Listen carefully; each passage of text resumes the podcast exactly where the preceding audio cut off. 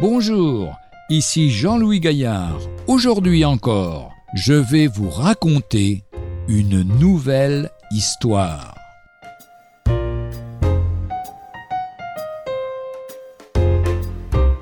Le vent avait brisé le vitrail. La cathédrale d'une petite ville était célèbre par l'un de ses vitraux, particulièrement beau. On venait de loin pour l'admirer. Quelle ne fut pas la désolation de la population lorsqu'un jour de gros orages, accompagné d'un vent violent, le vitrail fut brisé et tomba en miettes sur le sol. On rassembla ces morceaux, on les mit dans une caisse que l'on conserva dans la crypte de l'église. Un étranger venu pour contempler le chef-d'œuvre les trouva là. Il se fit raconter l'histoire et réussit à se faire donner la caissette, car, expliqua-t-on, on ne savait que faire de ces débris. Les mois passèrent.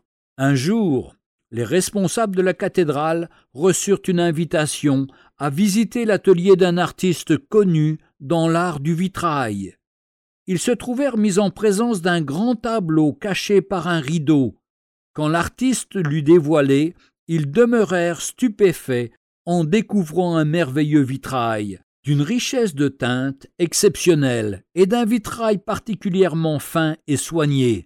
L'artiste leur dit encore Ce vitrail a été fait avec les fragments que vous m'avez donnés. Maintenant il est prêt à être remis à sa place. Ne voyons-nous pas souvent nos plans et nos projets détruits par des circonstances en dehors de notre volonté? Ne nous décourageons pas, remercions en Dieu au contraire, il a quelque chose de meilleur en vue pour nous. Il ne nous abandonne jamais et conduit nos pas selon son immense amour. C'est lui le grand artiste, c'est lui le grand artiste, capable de nous donner des choses encore meilleures pour notre vie. Il nous a tout donné à travers son Fils Jésus-Christ, afin que nous ayons sa vie, sa paix, sa joie et toutes choses qu'il a préparées d'avance pour notre bien. Dieu fait concourir toutes choses au bien de ceux qui l'aiment. Retrouvez un jour une histoire sur www.365histoire.com.